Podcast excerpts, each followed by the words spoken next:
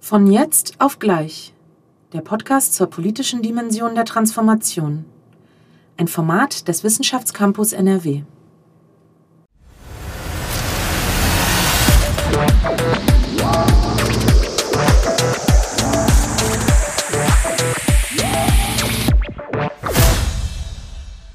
Herzlich willkommen, schön, dass Sie da sind.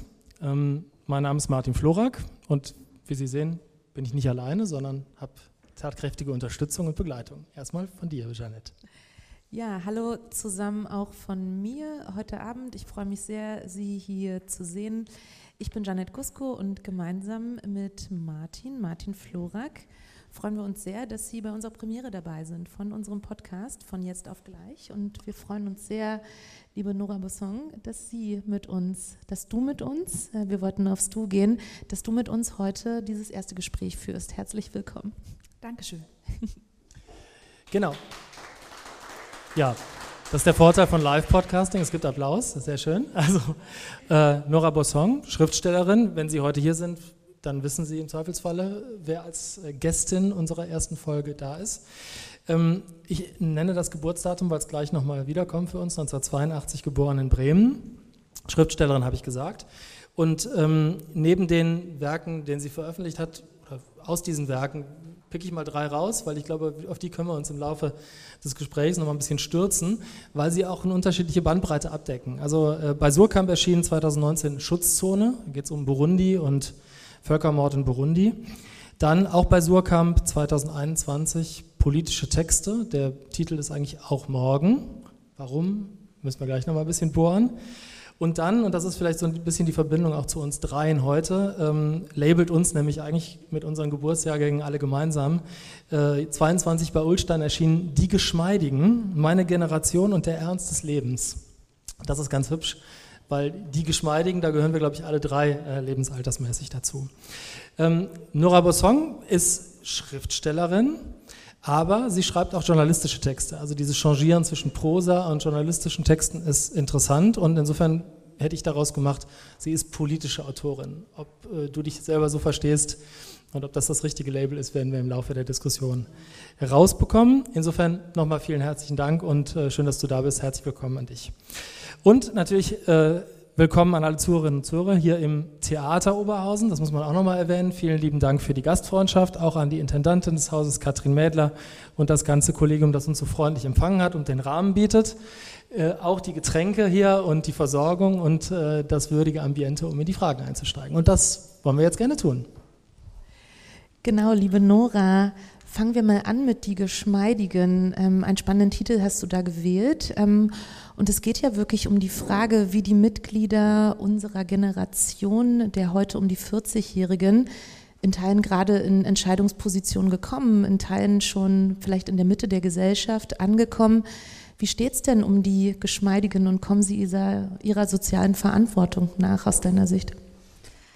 Ja, also mein, äh, also mein Porträt ist ja letztes Jahr erschienen, passt genau auf, am 24.02. Äh, das äh, hat dazu geführt, dass ich jetzt nochmal ein Nachwort geschrieben habe, weil natürlich sich sehr viel verändert hat in dieser Zeit. Ähm, aber auch der Blick auf die Geschmeidigen, vielleicht nicht der Blick auf diese Generation, aber natürlich haben sich einige von dieser Generation, für alle, die das nicht wissen, welche Generation ich meine, es ist ein etwas schwammiger Generationsbegriff. Ich habe mir angeschaut, die Menschen, die zwischen 1975 und 1985 geboren sind ähm, wie die sich bewährt haben. Und äh, wir haben ja einige auch im aktuellen Kabinett der Bundesregierung, auch in anderen ähm, Führungs- und Verantwortungspositionen. Was man vielleicht sagen muss, fairerweise, ich habe eher nein, nicht eher, sondern ich habe mit Leuten gesprochen, die schon in sehr hohen Positionen sind. Das heißt, es ist ein Blick auf die Führungs, auf das Führungspersonal dieser Generation. Sonst, äh, das wäre ein anderes Buch, wenn ich mir auch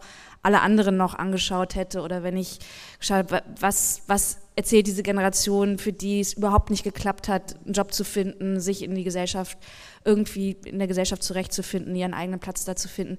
Das heißt, das muss man, glaube ich, wirklich dazu sagen, sonst ist, ist es ein verzerrtes Bild.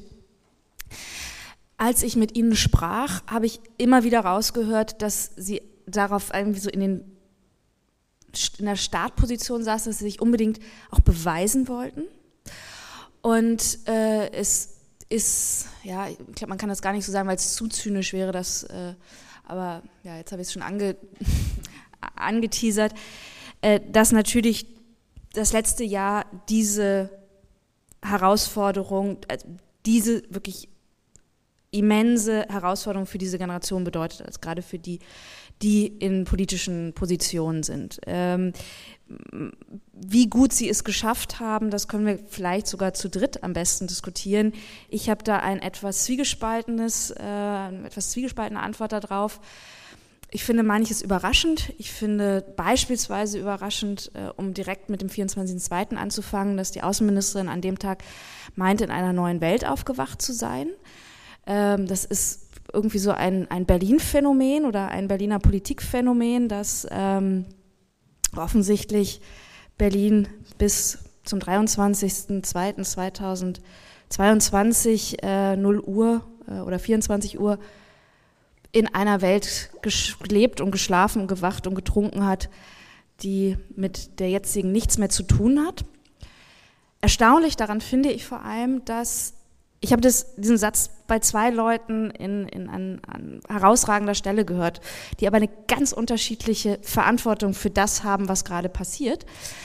Das eine ist Annalena Baerbock, die jetzt äh, als Außenministerin tätig ist und die in ihrem Wahlkampf bereits vor einer zu engen Verknüpfung mit Russland, mit, mit Gasimporten und so weiter gewarnt hat und immer Klima- und Sicherheitspolitik auch zusammengedacht hat. Ich bin gar nicht so ein großer Baerbock-Fan, aber das ist tatsächlich, das muss man definitiv ihr zugestehen, dass sie da etwas gesehen hat, was viele erstmal nicht so weit vorne sehen wollten. Der andere, von dem ich das gehört habe, ist Herr Steinmeier, der natürlich von seiner ganzen Biografie eine ganz andere Verstrickung, um dieses unschöne Wort zu benutzen, hat in die auch Abhängigkeit, die die Bundesrepublik von Russland hatte und bis heute vielleicht immer noch ein Stück weit hat. Das heißt, der Wunsch von Herrn Steinmeier, in einer anderen Welt aufgewacht zu sein, ist für mich biografisch und psychologisch total verständlich, weil das würde bedeuten, dass er gar nicht sehen konnte, was passiert, als er in, der Entscheidungsposition war, weil es eine andere Welt war.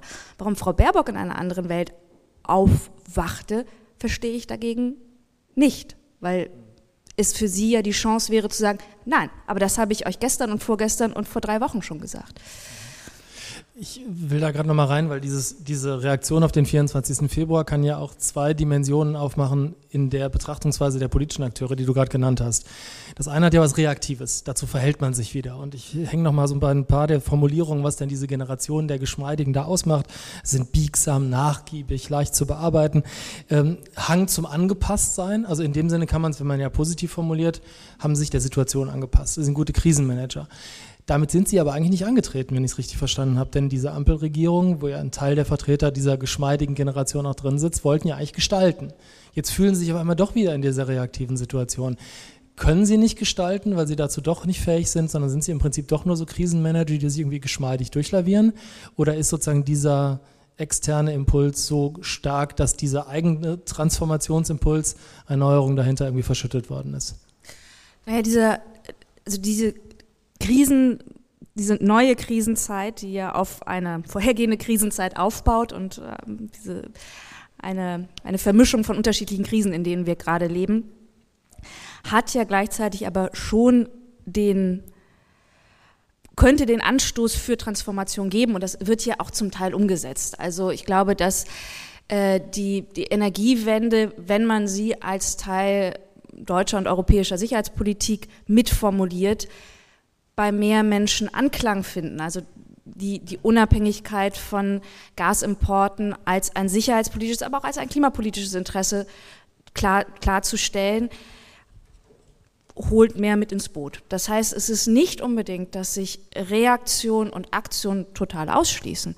Es ist nur die Frage, wie gelingt es in der aktuellen Koalition. Und da würde ich tatsächlich sagen, dass die hehren Ziele, die sich die Koalition gesetzt hat, wie das ja meistens äh, in Koalitionsverhandlungen erstmal der Fall ist, ein bisschen, und da bin ich tatsächlich mm, wirklich überrascht enttäuscht, in dann doch wieder der parteipolitischen Zerreißprobe ähm, aufgeschlissen werden.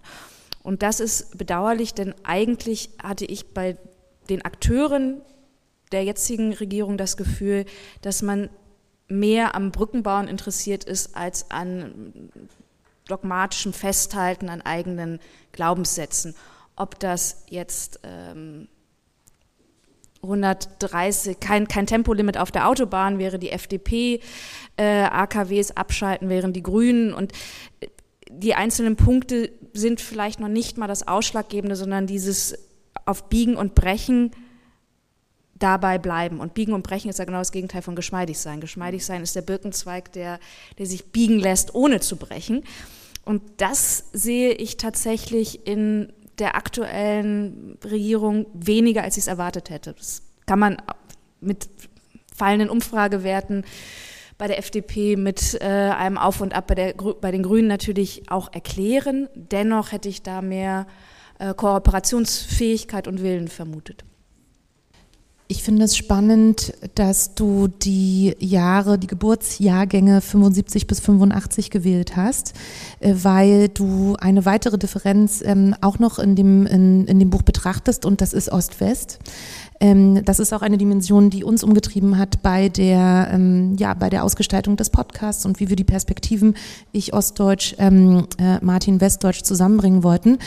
Und was mich interessieren würde, weil die 75 bis 85 ähm, Geborenen ähm, sind ja die heutigen Wendekinder eben auch, hast du da Nuancen ausmachen können in der Betrachtung, in den Gesprächen, die du geführt hast, bei eben genau der Frage, wo passe ich mich an, wo gehe ich mit und wo sage ich auch, das ist jetzt meine Haltung, das ist meine Position und ähm, der verleihe ich dann auch Ausdruck mit meinem politischen Handeln? Also ich würde auf jeden Fall sagen, dass ich einen Unterschied zwischen Ost und West rausgehört habe, der vielleicht sogar stärker war als Unterschied zwischen Unterschied zwischen Parteien ist natürlich auch klar. Also Linda Teuteberg und äh, Katja Kipping haben sehr unterschiedliche Ansichten. Äh, sie sehen auch äh, die ehemalige DDR anders, sie ziehen andere Schlüsse aus dem, was passiert ist. Dennoch verbindet sie aber auch ein, ein, einige Dinge.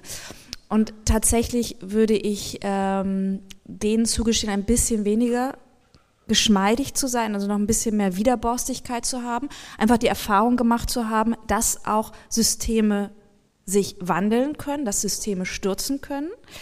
Ähm, bei den Westdeutschen spielte tatsächlich die Wende eine geringe Rolle im, im heutigen Leben. Also es ist, es ist, ja, es war ein Ereignis, aber man war dann letztlich doch noch zu jung, um sich wirklich politisch damit auseinanderzusetzen.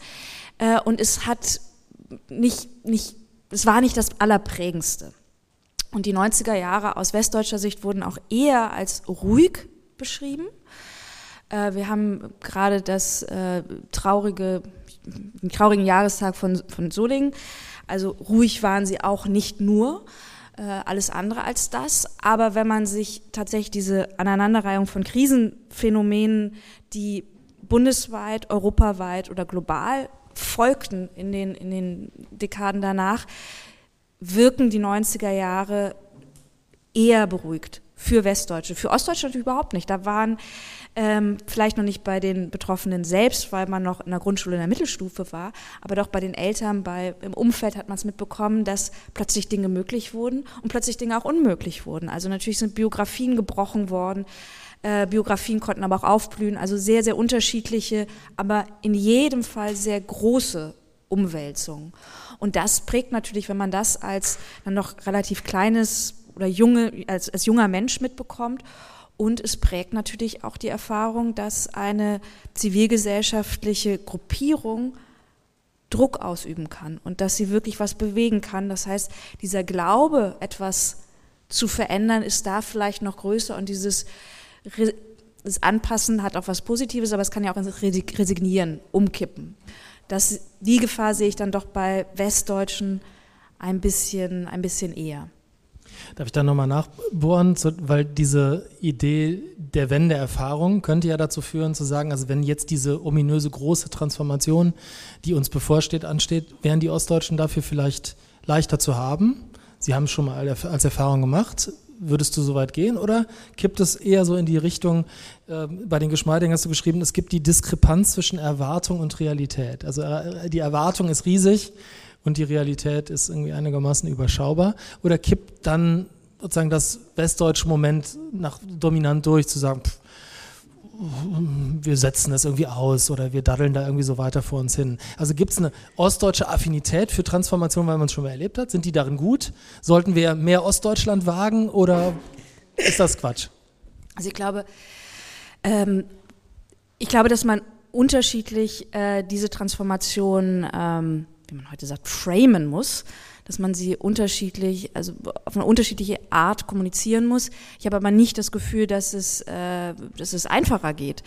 Also da würde ich jetzt mal von der Generation wegzoomen und ein bisschen allgemeiner, vielleicht kommen wir auch, also in dem ähm, Surkamp-Band gibt es ja eine Reportage über Jenschwalde, eine Region in der Lausitz, in der auch noch Kohle abgebaut wird äh, und wo auch Transformation im Gange ist äh, also es soll alles auf grüne, grüne Energie umgestellt werden. Es braucht nur seine Zeit und je nachdem, wen man fragt, braucht es unterschiedlich lang. Wenn man den Kohlekumpel fragt, braucht es mindestens noch, bis er in Rente geht.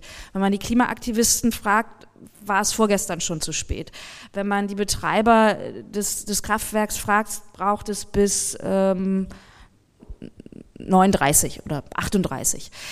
Ähm, und ich glaube, das, was Transformation als Chance ist, ähm, wird mitunter ein bisschen zu wenig vermittelt. Und die Bedrohung, die es einfach für einzelne Menschen, die schon mal einen deutlichen Bruch in ihrem Lebenslauf erlebt haben, also eine wirklich existenzielle Angst, die nicht klein zu reden ist, die nicht so groß ist, global gesehen, wie die Klimakrise, ganz klar, aber die für den Einzelnen doch etwas auch ähm, Ohnmachtbringendes bedeutet. Das, finde ich, wird, wird zum Teil zu wenig gesehen und da würde ich vielleicht nochmal auf, auf eine andere Unterscheidung, die man ja auch immer gerne anstellt, zwischen äh, Stadt und Land hinweisen oder vielleicht auch zwischen Berlin Mitte und dem Rest der Republik. Also die, die Frage, welche Geschwindigkeit welche Veränderungen können wir Menschen in welcher Geschwindigkeit zumuten und wie gut schaffen wir es zu kommunizieren, was das für uns bedeutet. Also das ist einfach auch eine Chance. Das ist so ein bisschen äh, dünn und eigentlich auch etwas, was ich, was ich sehr bedauere, weil dieses Aufstiegsversprechen, was es eine Generation vor uns gab, gibt es ja eigentlich nicht mehr. Das ist aufgekündigt worden und das Formulieren eines neuen Aufstiegsversprechens, was sich aber ganz anders anhören muss als deine Kinder werden mal ein größeres Haus haben als du oder eine größere Wohnung oder sie werden mehr Geld verdienen oder also dieses, dieses materiell größer werden, das ist nicht mehr das Aufstiegsversprechen, was man, glaube ich, im Jahr 2023 allen Ernstes erzählen kann. Aber es gibt Aufstiegsversprechen. Und da sehe ich eine riesige Lücke und da sehe ich irgendwie Schweigen im Walde tatsächlich oder ein Schreien im Walde, äh, je nachdem, wer gerade im Wald ist. Lass uns, lass uns da mal bleiben. Ähm, du hast als ähm, Autorin, als auch ähm, Lyrikerin wirst du beschrieben, dass du einen sehr präzisen Stil pflegst. Und ich würde gerne beim, äh, beim Stil vielleicht dieser Transformationskommunikation, so wie du es beschreibst, bleiben wollen. Weil wie kann denn ein politischer Stil aussehen, der einerseits anerkennt, ähm, dass niemand von uns und auch keine führende Person alles weiß und auch den Ausgang nicht weiß von etwas, also auch einen gewissen Umgang mit Unsicherheit und das eben auch glaubwürdig zeigen zu können und ähm, gleichzeitig eben auch Stabilität und Stärke vor allem in der Performance zu zeigen. Wie kann dieses Aushandeln aussehen? Ich weiß, du hast dich damit ähm, beschäftigt. Du hast mal gesagt, dass der Stil eben bestimmt, wie der Stoff geformt wird, weswegen keine Petitesse ist, sondern eben auch der Stil zeigt, was letzten Endes der Stoff ist. Was bedeutet das für politische Transformationskommunikation? Überhaupt erstmal für politische Kommunikation. Also ich glaube, dass der Stil ist etwas, womit Politiker und Politikerinnen ja überhaupt auf Wählerinnen und Wähler zugehen. Das heißt, der Stil zeigt auch das Verhältnis zwischen den beiden. Wie sehr werden, wird das Gegenüber wahrgenommen? Wie sehr hör, hört, wird zugehört? Wie feinfühlig ist man? Und das zeigt sich, glaube ich, du hast es, du hast schon einige Punkte genannt und ich habe in dem Buch habe ich Robert Habeck als Beispiel genommen. Das ist, glaube ich, liegt auf der Hand, dass es jemand ist, der einen neuen Stil auch tatsächlich eingeführt hat in das, Polit das politische Sprechen. Ähm, ich würde aber, ich könnte auch würde noch ein paar andere nennen, die ich nicht durchgehend als neu im politischen Stil sehe, aber bei denen ich immer kleine Momente sehe. Da ist beispielsweise Jens Spahn, der gesagt hat, wir werden einander verzeihen müssen in der Corona, also es ging um die Corona-Maßnahmen. Und es war jemand, der, man kann das jetzt heuchlerisch finden, man kann sagen, ja, das hat er sich auch leicht gemacht, dann sitzt er da und weiß auch nicht, wie es geht und dann sagt er, verzeihen Sie mir mal. Ich fand das aber tatsächlich ähm, einen sehr, sehr wichtigen Schritt, weil es in der Generation vor uns eher unüblich war und eher ein, ein, ein Eingeständnis von Schwäche und politisch mangelnder Durchsetzungsfähigkeit und auch Überblick und Allwissen bedeutete. Und diesen, dieses Wissen darum, dass man Fehler machen wird, ist, glaube ich, etwas, was mehr Raum nimmt, was auch ähm, mehr Raum nehmen sollte, was auch Politiker und Politikerinnen wieder näher an die, die Bevölkerung ranholt. Denn das sind keine Auto, das sind weder Echsenwesen, noch sind es Automaten, noch sind es Götter. Es sind halt Menschen, wie wir alle. Einige können Sachen besser als wir, einige können Sachen vielleicht auch schlechter als wir. Aber diese, das Raumgeben von Zweifeln und das Raumgeben von, ähm, von einer eigenen Fehlerhaftigkeit finde ich unglaublich wichtig. Dagegen, also Robert Habeck übertreibt es manchmal vielleicht ein bisschen sehr, das gebe ich auch zu. Also wenn er dann einfach mal in einem Interview zwei Minuten gar nichts sagt, dann kann ich auch verstehen, möchte ich auch nicht so gerne die Moderatorin sein. Aber äh, trotzdem ist er jemand, der wirklich anders spricht und der das ja, stärker als, als seine Mitspieler und Mitspielerinnen äh, einführt. Dagegen gibt es aber natürlich eine ganz starke Verhärtung auch.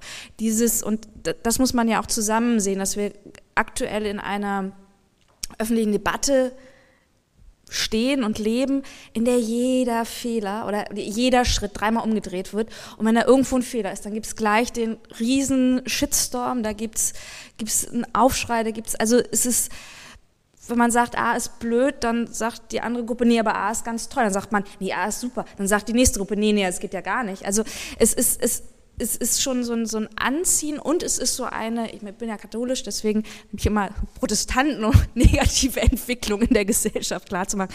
Nein, Katholiken machen auch viel falsch, äh, das äh, wissen wir alle, das ist auch gut durch die Medien gegangen. Ähm, aber diese, diese absolute Reinheit, dass jemand völlig fehlerfrei kommunizieren soll und seinen Entscheidungen völlig fehlerfrei sein soll, das scheint mir doch eine Überfrachtung von dem zu sein, was überhaupt ein Handlungs- und ein Kommunikationsspielraum ausmacht. Und äh, diese, diese wirklich, diese Verschärfung in der Diskussion äh, sehe ich mit einer gewissen, mh, hm, einem gewissen Unbehagen, wenngleich ich sagen muss, ich, äh, heute habe ich mir noch mal dran gedacht, als ich mit 18 Jahren bei Greenpeace gearbeitet habe, da gab es auch wegen jedem Scheiß eine Riesendiskussion und ich habe mal irgendwann bei Kamps ein Brötchen gekauft und das durfte man auch nicht und das war ganz schlimm, dass ich bei Kamps ein Brötchen gekauft habe. Also eine gewisse Verhärtung in den Ansichten gab es auch damals im Jahr 2000 schon. Also vielleicht passt das ganz gut. Ich bin über einen Begriff gestolpert, der auch in dem Buch auftaucht, nämlich den der Ambiguitätstoleranz. Also das klingelt jetzt nochmal in dem was du beschreibst, also diese Ambiguität auszuhalten. Und ich würde sozusagen zwei kritische Bemerkungen dran machen, ob das als politisches Stilmittel geeignet ist, um Transformation zu gestalten, nämlich die Rezeptionsseite. Also wollen wir denn eigentlich diese Art von zweiflerischem, grüblerischem, fehlertoleranten, wie das Habeck sozusagen präsentiert? Sein Sprechen jetzt über das sogenannte Heizungsgesetz kriegt ja auch einen anderen Dreh. Also es verabschiedet sich von dem Zweiflerischen und rekurriert im Prinzip auf die harte Währung des Politischen, nämlich da geht es um Interessen, die Gaslobby setzt sich durch und so weiter, das wäre das eine. Aber auch unsere eigene Wahrnehmung sozusagen als Wählerschaft und Bürgerschaft, ja, also wie ambiguitätstolerant sind wir denn eigentlich? Und ähm, es gibt von Thomas Bauer ein ganz hübsches Reklamheftchen, die Vereindeutigung der Welt, der das versucht über alle möglichen Sphären durchzuspielen und sagt, wir wir sind eigentlich viel weniger Ambiguität, äh, ambiguitätstolerant, als wir das mal waren. Also es gibt so eine Vereindeutigungstendenz. Beißt sich das mit dieser Anforderung an den Stil oder wie, wie hebel ich das aus, diese Erwartung von binärer 0-1-Logik? Also ich glaube, es gibt sowieso keine Kommunikation, die für jeden trifft und den jeden, die, die jeden überzeugt und begeistert. Deswegen haben wir auch unterschiedliche Parteien, deswegen haben wir unterschiedliche Politiker und Politikerinnen.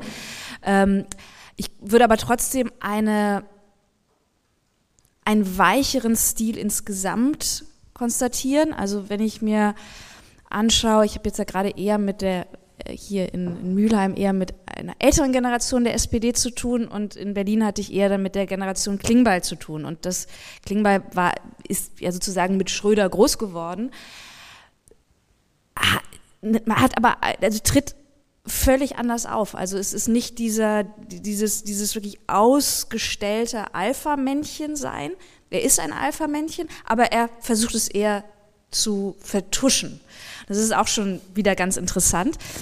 Ähm, aber diese, ähm, also bei Habeck würde ich sagen, es kommt hinzu, wenn jemand immer am Zweifeln ist, aber trotzdem nicht zu Kompromissen bereit, dann fangen die Zweifel irgendwann an zu nerven. Und das ist ja jetzt bei dem Heizungsgesetz, äh, jetzt öffnet er sich, ist, ist kompromissfreudiger. Also ich glaube, dass man ähm, den Zweifel allein nicht bis zum Ende durchspielen kann, wenn man sich aber in der Sache doch gar nicht bewegt. Und das ist etwas, um jetzt mal tatsächlich exakt eine Partei ein bisschen anzugreifen, bei der ich es zumindest stärker als bei anderen Parteien sehe. Bei den Grünen ist, scheint es immer so, dass sie einfach wissen, was das Richtige ist. Das heißt, die stehen hier, wo mein Wasserglas steht. Wer auch immer, Herr Scholz, Herr Lindner, ähm, Frau Esken, steht hier, wo mein Fuß ist. Und wenn sich jetzt Frau Esken so auf die Hälfte zubewegt, ähm, würden außenstehende Beobachter sagen, ja, jetzt ist sie ja eigentlich da, wo der Kompromiss wäre.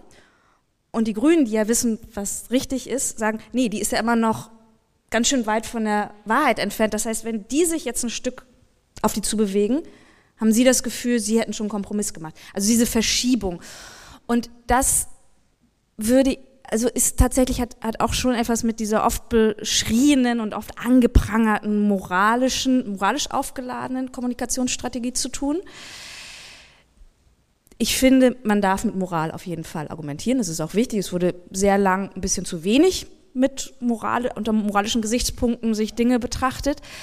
Äh, aber auch da geht es ja wieder um das Maß und um die Frage, wie sehr sehe ich meine eigene Moral als die einzig gültige und wie sehr kann ich verstehen und gestehe ich auch zu, dass die andere Seite nicht nur aus bösen Trieben und niederen Interessen handelt, sondern hat vielleicht auch ihre Werte, die anders sind als meine, aber auch ihr eigenes Gut sind. Äh, und da glaube ich, ähm,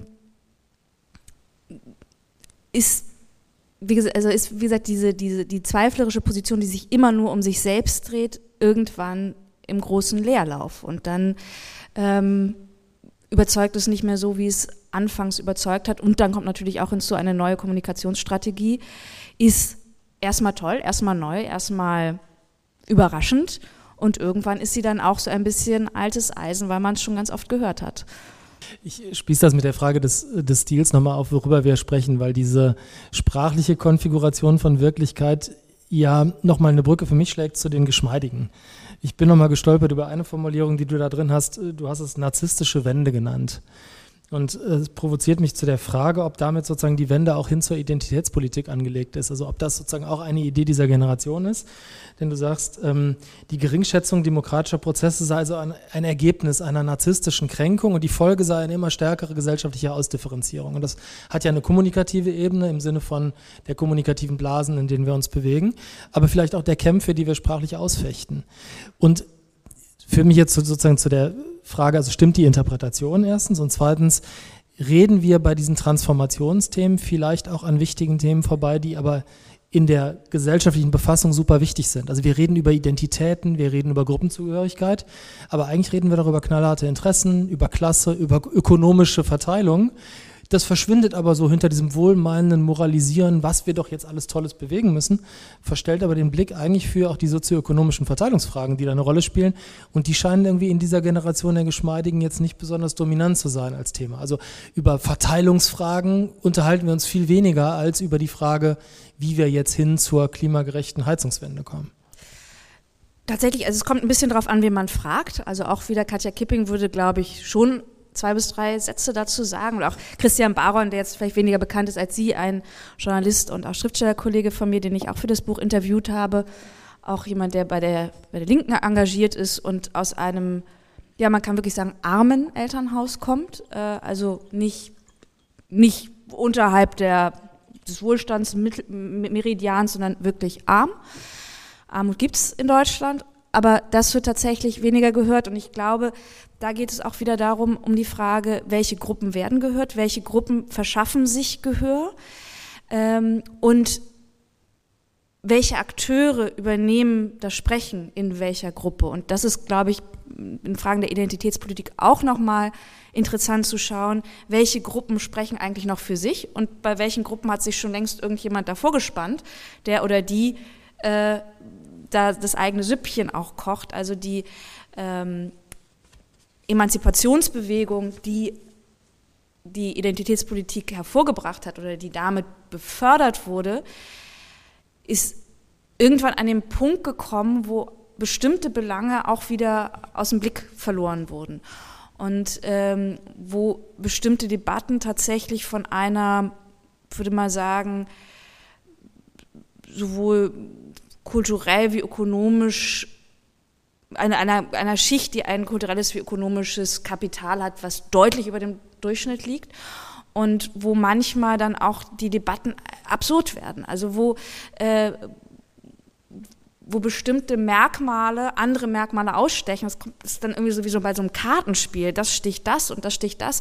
Und man bestimmte Gruppen gar nicht mehr als irgendwie benachteiligt ansieht, weil sie vielleicht männlich und weiß sind. Dabei geht es denen vielleicht absolut scheiße, weil sie haben dies, jenes und auch noch was Drittes Beschissenes in ihrem Leben erlebt, äh, können ihre Miete nicht zahlen.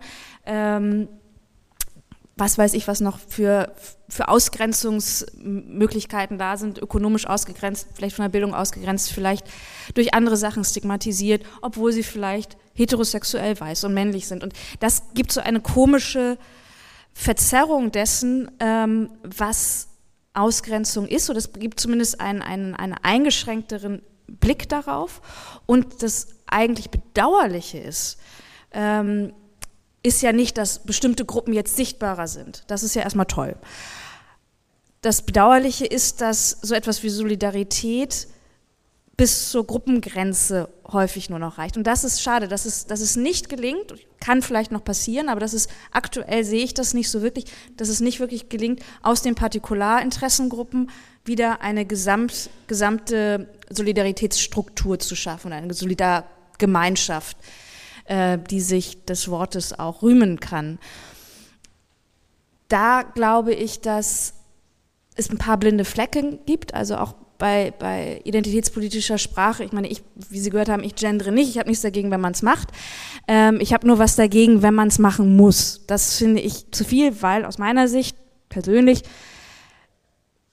ich schon glaube, dass das auch, dass es inkludiert, aber gleichzeitig auch exkludiert. Also es inkludiert bestimmte Menschen, die nicht durch das männliche oder weibliche Geschlecht sich angesprochen fühlen, von daher, das finde ich erstmal begrüßenswert. Es exkludiert aber auch wieder Leute, die einfach, gar, was, was soll diese, dieser Stopf, was, was sie dann ZuhörerInnen, was soll, also es ist, es ist, hat schon eine Artificialität, die relativ weit oben ansetzt und sagt, so, wir haben es jetzt geschnallt und gecheckt und ähm, so macht man das jetzt.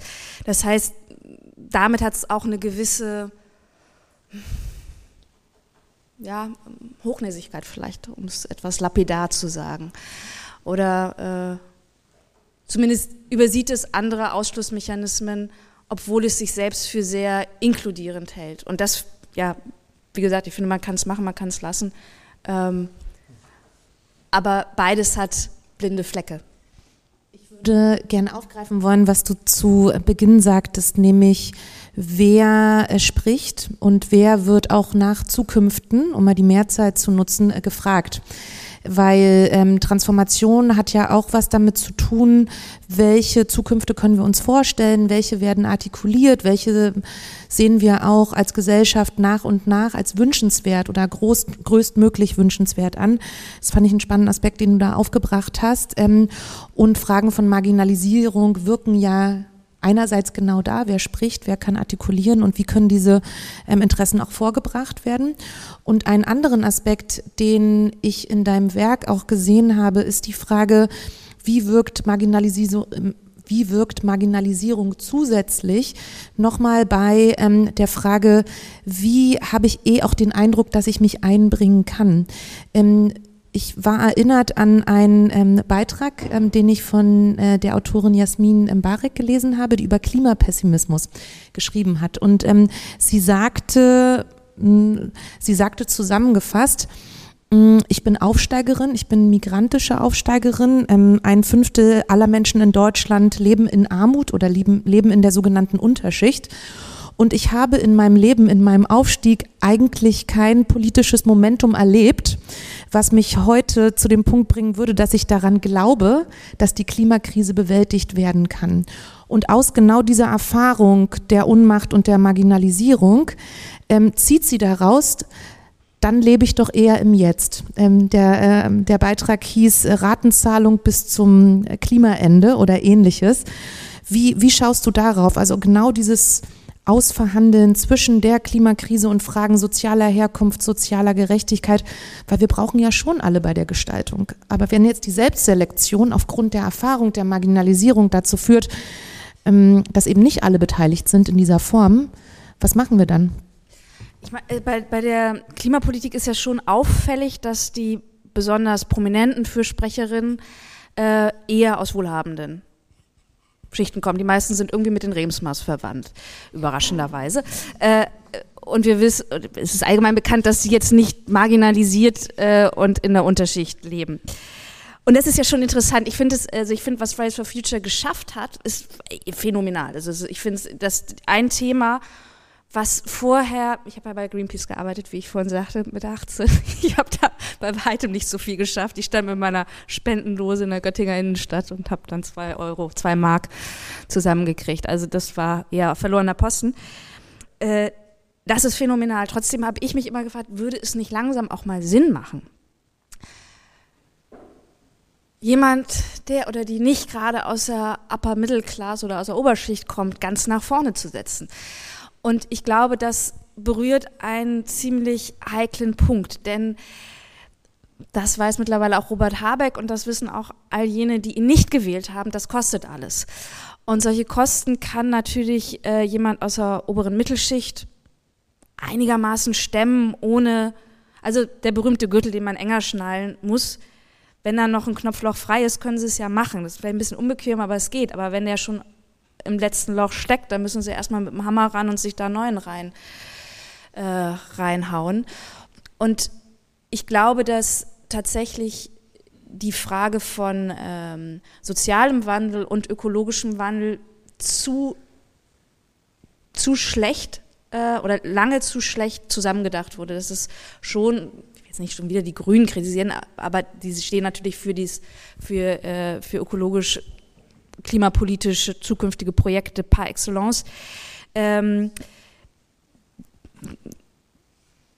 die haben, also zu, zumindest im letzten Wahlkampf aus meiner Sicht nicht genug auf äh, soziale Ungleichheit geschaut und haben natürlich eine Wählerklientel, die sich eher das Lastenrad problemlos leisten kann, ähm, als diejenigen, die ewig lange auf den uralten VW Golf, der aus dem letzten Loch pfeift, äh, gespart haben. Und die Frage von, von Klimaoptimismus und Klimapessimismus, das heißt, was mache ich, wenn die Welt eh morgen untergeht? Also feiere ich da nochmal richtig oder ähm, pflanze ich dann doch nochmal einen Baum? Ich glaube, da geht es auch wieder darum, dass man eine bestimmte Form der Sinnhaftigkeit, die nicht einfach nur in einem Hedonismus und in einem, ich pflanze den Baum, damit ich dann in 20 Jahren auch Äpfel davon pflücken kann, sondern in einer tatsächlich, das klingt ein bisschen äh, esoterisch, aber äh, in einer Zugewandtheit zu dem, was unsere Umgebung, was unsere Umwelt ist, bedeutet. Und dass das auch Sinn in sich hat. Aber gleichwohl, ähm, wenn es immer heißt, die bösen Mallorca-Touristen die dürfen auf gar keinen Fall mehr fliegen, weil die fliegen unser Klima kaputt. Aber wenn ich hier im Goethe-Institut, total wichtig, wichtig, äh, nach Taiwan oder äh, in die USA oder nach Argentinien muss, dann fliege ich da natürlich hin. Und damit das dann sich lohnt mit dem CO2, bleibe ich auch noch zwei Wochen zum Urlaub, weil dann gleicht sich das ja wieder aus. Und das höre ich wirklich ganz, ganz oft. Das macht mich so wütend.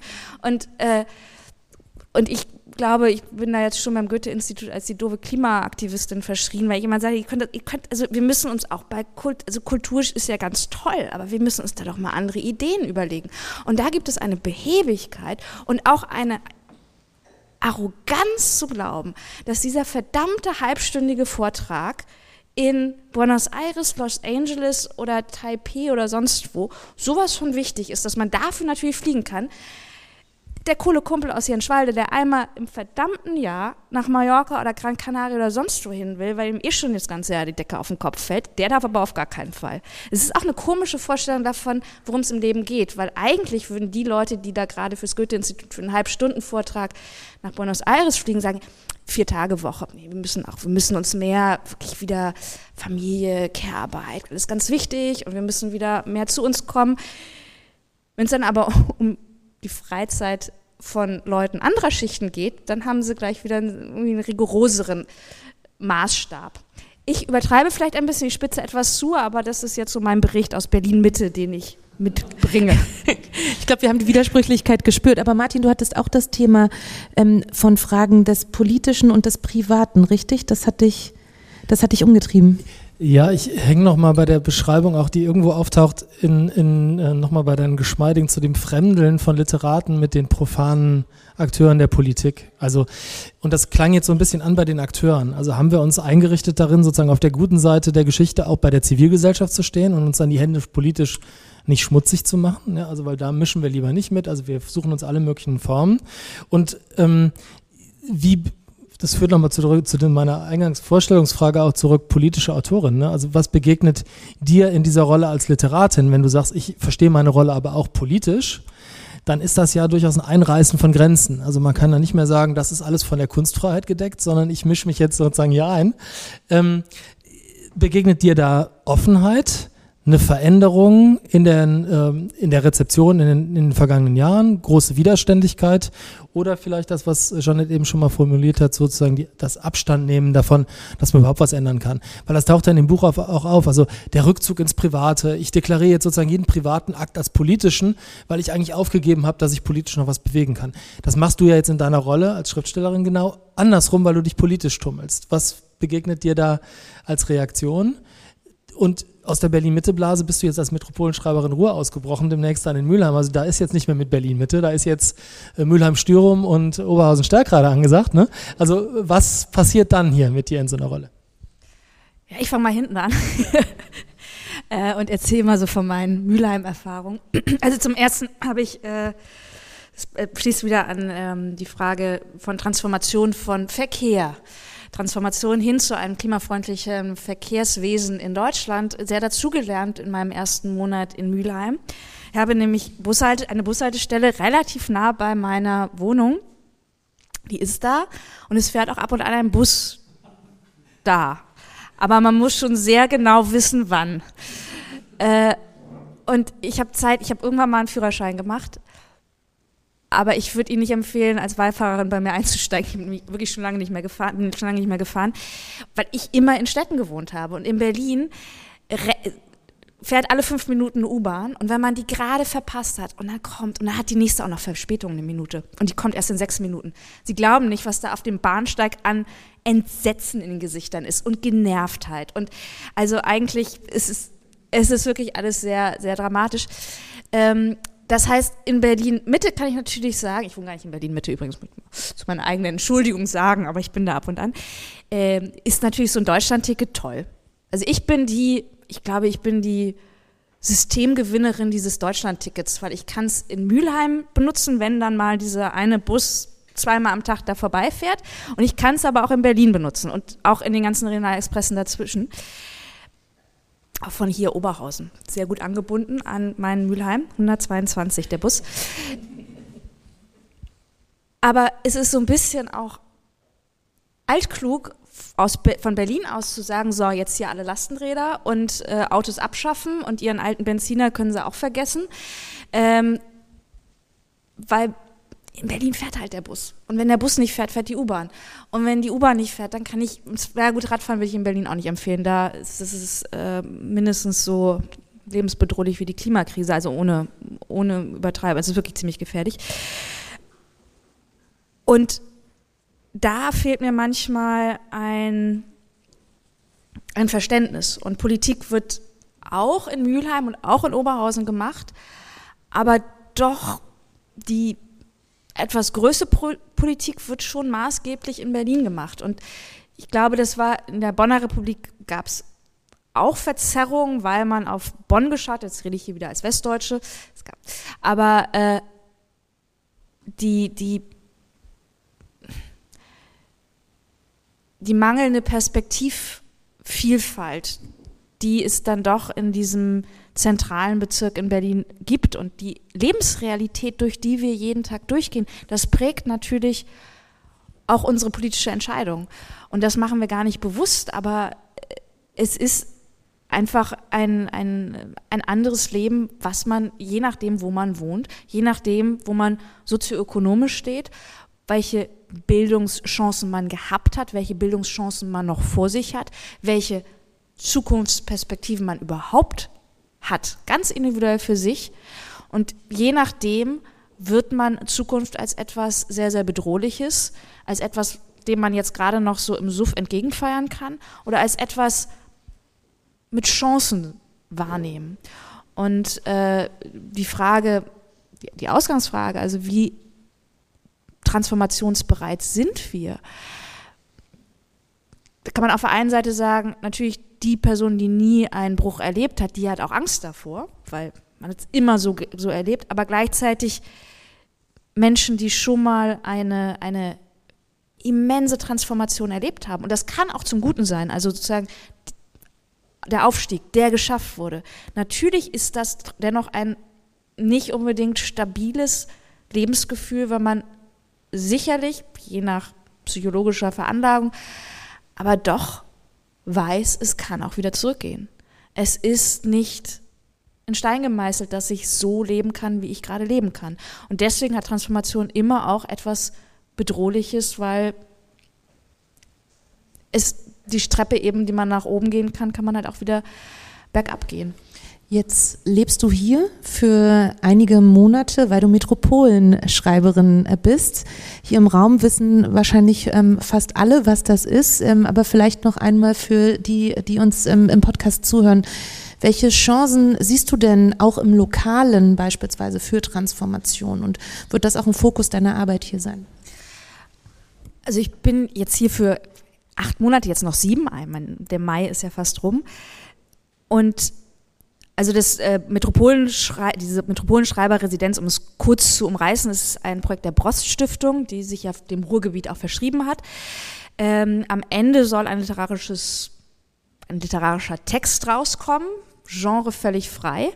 Äh, es kann ein Langgedicht sein, es kann ein Essay sein, Roman, ein, wir hatten kurz überlegt, ob es ein Splatter-Movie wird, äh, also das Drehbuch dazu.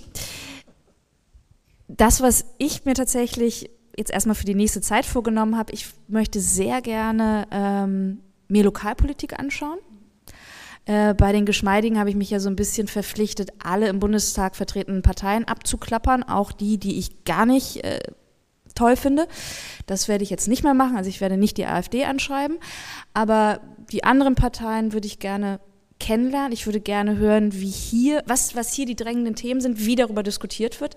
Darüber kann ich jetzt noch nichts berichten, weil ich es noch nicht gemacht habe. Ich habe ein längeres Gespräch mit einem SPD und mit einem Grünen, äh, so auf, auf regional, kommunalebene aktiven Menschen gesprochen. Also zwei Gespräche hatte ich schon, das war informell. Aber das möchte ich wirklich sehr gerne, ähm, weil ich also ein besseres Gespür dafür kriegen will. Zum einen, was ist der Unterschied zwischen Bundespolitik und kommunaler Politik? Wie unterscheidet sich der Ton? Aber was sind vielleicht einfach auch wirklich die, die Sichten, die nicht, die diese stille Post, die es bis nach Berlin braucht, einfach nicht schaffen, übertragen zu werden.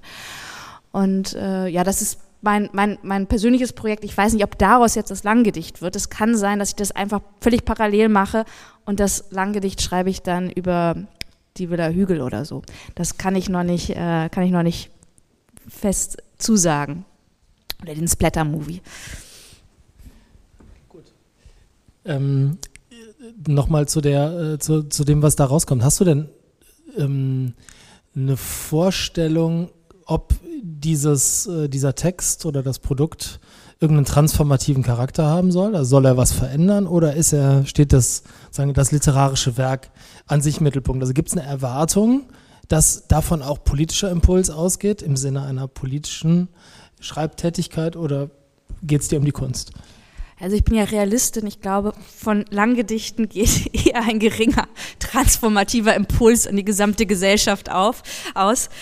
Äh, es wäre bei einem Essay vielleicht noch etwas größer, aber ich glaube tatsächlich, dass ähm, transformative Impulse, direkte transformative Impulse eher in der kurzen Form, und damit meine ich gerade nicht das Gedicht, sondern ich meine eher die Kolumne, die Glosse, den, äh, das Radio-Feature, äh, ausgehen, weil sie schneller reagieren können und weil sie vielleicht auch direkter sprechen können.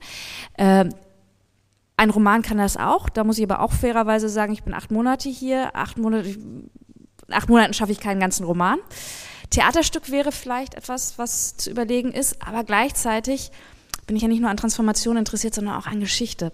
Und ich habe so eine Lust, was Historisches auch zu machen es kann man natürlich verbinden, aber es kann auch sein, dass es, ähm, dass es jetzt erstmal für mich eine Spurensuche wird und dass mein Blick darauf, was, was politisch hier abgeht, eher in Gesprächen, in Begegnungen stattfindet und sich gar nicht unbedingt in den literarischen Text hineinträgt.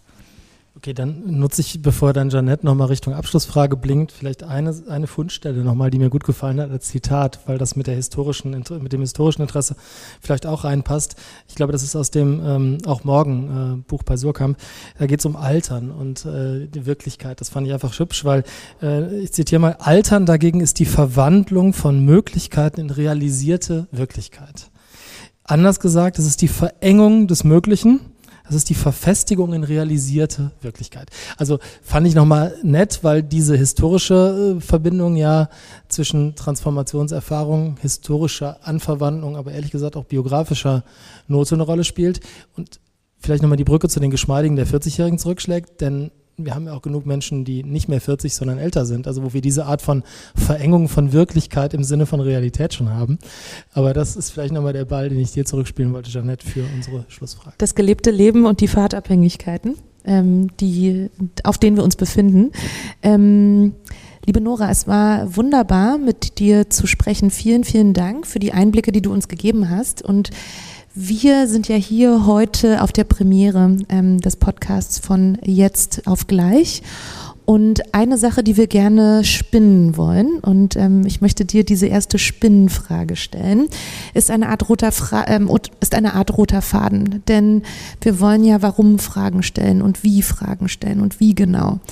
Und ähm, ohne dass du jetzt weißt, weil wir wissen das auch noch nicht ganz genau, wer unser zweiter Gast, zweite Gästin sein wird, wollte ich dich fragen, welche Warum-Frage würdest du denn unserem kommenden Gast zu Transformation gerne stellen wollen?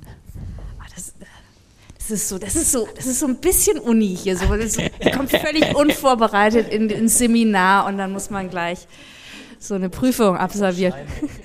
Ich, ich hoffe, dass ich hier auch mit so einem Schein rausgehe. Du darfst so eine, du darfst so eine Zweiflerin-Pause machen. Ja, in der, in der, ne, also in der, in der, in der performanten Transformationskommunikation.